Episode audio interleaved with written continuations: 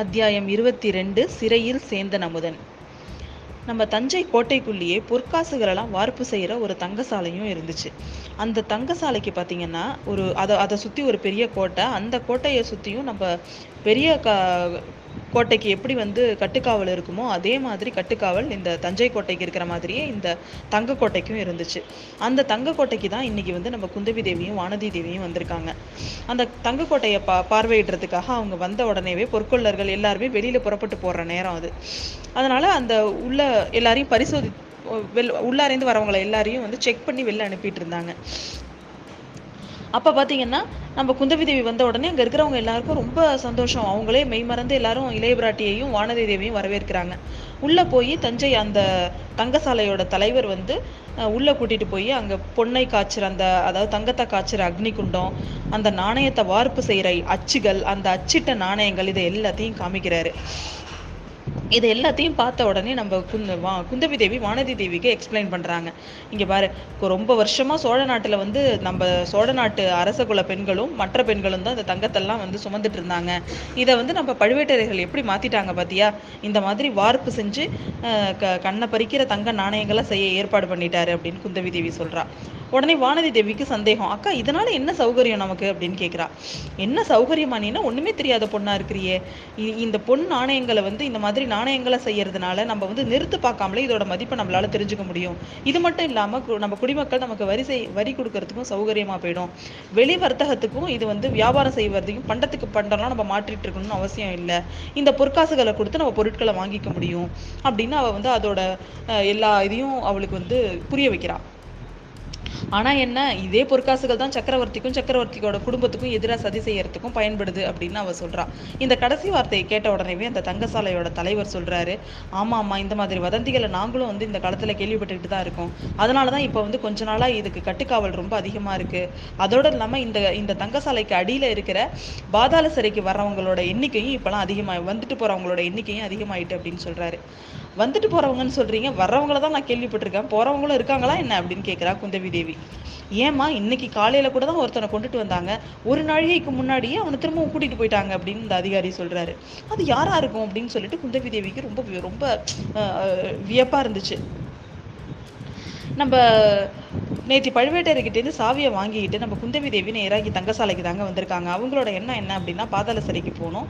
நம்ம அந்த அந்த வைத்தியரோட மகனை விடுதலை செய்யணும். அதுக்காக தான் ரெண்டு பேரும் இங்கே வந்திருக்கிறாங்க. தங்கசாலையில் உள்ள பல பல வேலைகள் நடக்கிற இடம் இது எல்லாத்தையும் பார்த்துட்டு அதோட பின்புறமாக போகிறாங்க அதாவது அதுக்கு பின்பக்கமாக ஒரு வாசல் இருக்குது அதை திறந்துக்கிட்டு போனால் அது வழியாக நம்மளால் வந்து பாதாள சிறைக்கு போக முடியும். அந்த இடத்துக்கிட்ட பார்த்தீங்கன்னா அதோட எண்டு பார்த்தீங்கன்னா ஒரு இடம். அந்த இடத்துல என்ன இருக்குது அப்படின்னு பார்த்தீங்கன்னா ஒரு பெரிய கூண்டு. அந்த கூண்டில் வந்து புலிகள் இருந்துச்சு. நிறைய புலிகள் வந்து போட்டிருந்தாங்க. என்ன காரணம்னா பாதாள சிறைக்கு போகிறதுக்கு ஒரு வழி. இன்னொரு ஒரு வழி எங்கே இருக்கும்னு பார்த்தீங்கன்னா முடிவு வந்து இந்த புலியோட கூண்டுக்குள்ளே தான் வந்து விடும். அதில் அந்த பாதாள சிறையிலேருந்து தப்பிக்கணும்னு நினைக்கிறவங்க நேராக வர்ற இடம் வந்து இந்த புலியோட குகையாக தான் இருக்கும். அங்கே வந்து கண்டிப்பாக அவங்க செத்து போயிடுவாங்க.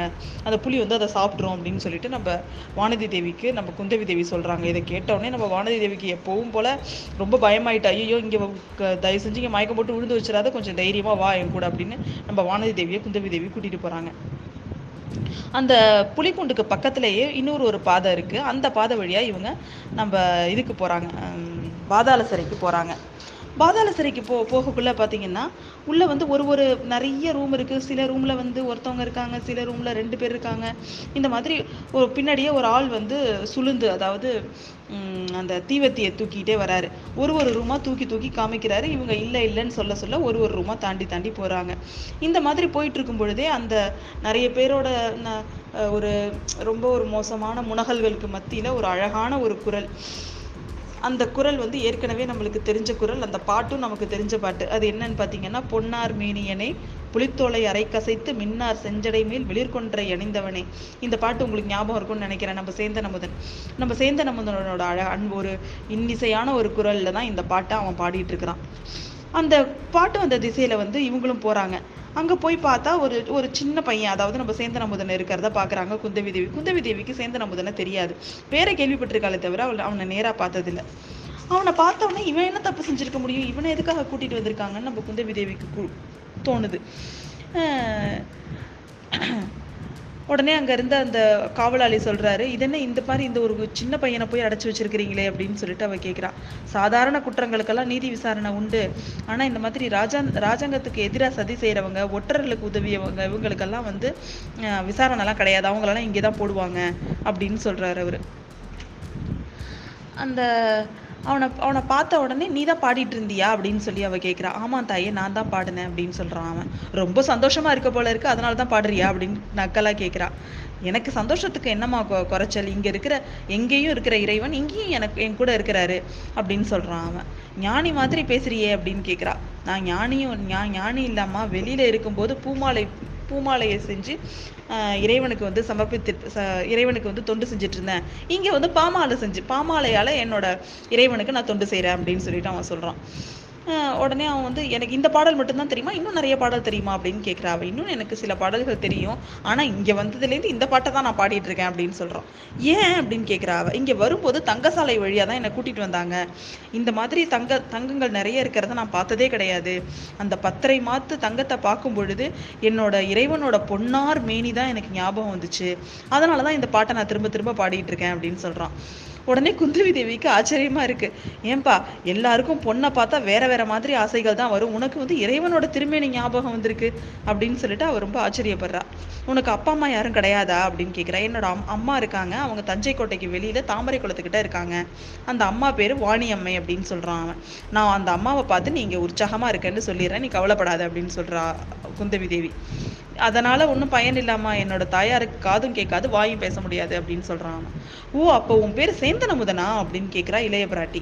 ஆமா மாமா இந்த ஏழையோட பேர் உங்களுக்கு எப்படி தெரிஞ்சிருக்கே அப்படின்னு சொல்லிட்டு அவன் கேட்குறான் என்ன குற்றத்துக்காக உன்னை இங்கே இங்கே வந்து கொ- சிறைப்படுத்தியிருக்காங்க அப்படின்னு சொல்லி கேட்குறான் நேற்றுக்கு வரைக்கும் நான் என்ன தப்பு செஞ்சுருந்தேன்னு எனக்கு தெரியவே இல்லை. ஆனால் இன்னைக்கு தான் தெரிஞ்சுது. யாரோ ஒரு ஒ- ஒற்றனுக்கு நான் உதவி செஞ்ச செஞ்சதாகவும் அந்த குற்றத்துக்காக தான் என்னை பிடிச்சு இங்கே சிறைப்படுத்திருக்கிறதாகவும் சொன்னாங்க அப்படின்னு சொல்கிறான் அவன். ஒற்றனுக்கு நீ ஏன் உதவி செஞ்ச? அப்படின்னு சொல்லி கேட்குறா அவ. தஞ்சை கோட்டை வாசல்ல ஒரு நாள் வெளியிலேருந்து ஒரு பிரயாணி என்னை பார்த்தாரு. அவர் ராத்திரி தங்குறதுக்கு இடம் வேணும்னு சொன்னாரு. என் வீட்டுக்கு அழைச்சிட்டு போனா ஆனா அவர் ஒற்றன்னு என்ன கனவுல கூட நினைக்கல. அவர் பேர் என்னன்னு தெரியுமா? அப்படின்னு கேக்குறா குந்தவி. அவர் வந்து தன்னோட பேரை வல்லவரன் வல்லவன் வல்லவராயன் வந்தியத்தேவன்னு சொன்னாரு. பழைய வானர் குலத்தை சேர்ந்தவன்னு சொன்னாரு அப்படின்னு சொன்ன உடனே குந்தவியும் வானதியும் ஒருத்தவங்க ஒருத்தவங்க பாத்துக்கிறாங்க வானதி உடனே சேந்திரமுதனை பார்த்து கேட்குறா எல்லாத்தையும் விவரமா சொல்லப்பா நீ எப்படி ரெண்டு அவரை பார்த்துக்கிட்ட? எப்படி இங்க வந்து எல்லாத்தையும் விவரமா சொல்லு? அப்படின்னு சொல்லி கேட்குறா. கேக்குறா சேந்தனமுதனும் அந்த மாதிரியே அவன் அவன் அவனுக்கும் அந்த வந்தியத்தேவனுக்கும் நடந்த எல்லாத்தையும் சொல்றாரு. வந்தியத்தேவனை கோட்டையில் கோட்டையில் சந்திச்சது. பழுவூர் ஆட்கள் வந்து ஆற்றங்கரையில் பார்த்து பிடிச்சிக்கிட்டு வந்து இங்கே சேர்த்தது வரைக்கும் எல்லாத்தையும் அவன் சொல்கிறான் உடனே குந்தவி தேவி கேக்குறா வானதி கேக்குறா யாரோ ஒரு முன்பின் தெரியாத ஒரு வழிபோக்கனை நம்பி என்- எனத்துக்கு நீ இவ்வளோ தூரம் உதவி பண்ணின? அப்படின்னு கேட்குறா அதுக்கு நம்ம சேந்தன் அமுதன் அம்மா சில பேரை பார்த்தா நமக்கு உடனே பிடிச்சிரும். ஆனால் சில பேரை வந்து சுத்தமாக பிடிக்காது. நமக்கு பிடிச்சவங்களுக்காக நம்ம உயிரை கூட கொடுக்கலாம்னு நமக்கு தோணும். காரணம் என்னன்னே தெரியாது. அந்த மாதிரி தான் அந்த மனுஷனும்.